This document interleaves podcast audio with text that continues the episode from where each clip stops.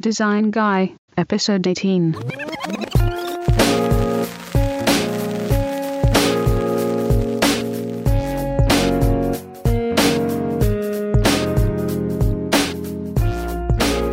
Design Guy here. Welcome to the show.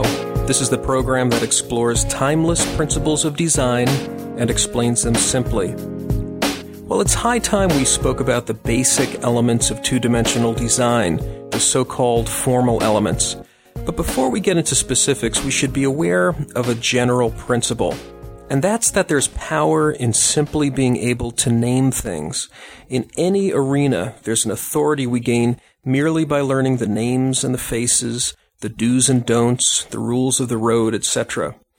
And in the self-same way we study vocabulary and grammar in the realm of writing, there's power for the designer in being able to name and properly use the elements of design, particularly in visual design, because so much of what we do is actually invisible to us, even as we're working, because we're running along intuitively and not necessarily consciously thinking about the principles that underlie what we're doing.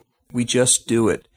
And that's fine and actually desirable because it means we've internalized what we've learned. We've got the principles inside of us. And like learning to ride a bike, we want to get to a place where we no longer have to think left foot, right foot, balance, apply brake. We just want to be able to do it. We want to achieve what learning theorists call automatic mastery because it liberates us from the stymieing effects of having to think too much. Now, this intuitive mode of working serves us just fine most of the time, but sooner or later we get into unfamiliar territory and we become unsure of ourselves. Something we're working on takes a weird turn and we find ourselves at a loss to diagnose it. And it's unsettling for us to know that something's wrong, yet feel ill equipped to fix it. If only we could put our finger on what's wrong, we could get ourselves unstuck. This is why it's helpful to be able to name the elements and remind ourselves of how they work.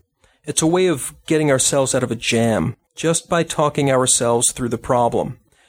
Now, the maddening thing about this whole subject area of the formal elements of design is that no one seems to be able to agree exactly as to what constitutes them.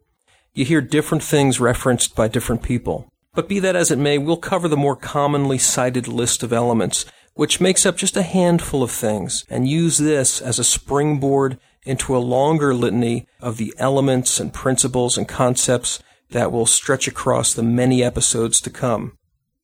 Now, as we begin to get familiarized with these formal elements, a helpful way to think about them is to liken them to a set of sliders or controls. Controls that, conceptually speaking, are not unlike the ones found on a music mixer. You know, the big boards with all the panning knobs and LED lights that allow for precise control of a musical mix. You need more cowbell? Let's push that slider up a bit. I got a fever.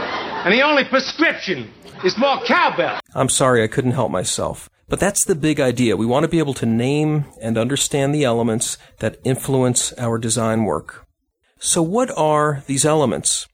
Robin Landa, in her book Graphic Design Solutions, invites us to begin thinking about them in this way. She says, draw a line on a page, whether it's paper or electronic, it doesn't matter. Now add another line. This seems like a simple exercise, but here are a few questions. Where did you draw the first line on the page? At the top or at the bottom? Where did you draw the second line? Were they on angles? How long were the lines? How thick were the lines? Did the lines touch? Did the lines bend or curve? Or were they straight? How can drawing two lines on a page become so complicated? If you think of the two lines as the first two moves in a chess game, you begin to see how important each is to the outcome. As soon as you draw one line on a page, you begin to build a design. So lines are one of the basic building blocks of design. And these building blocks of two-dimensional design are called the formal elements. The formal elements are line, shape, color, value, texture, and format. These elements are at the foundation of all graphic design. End of quotation.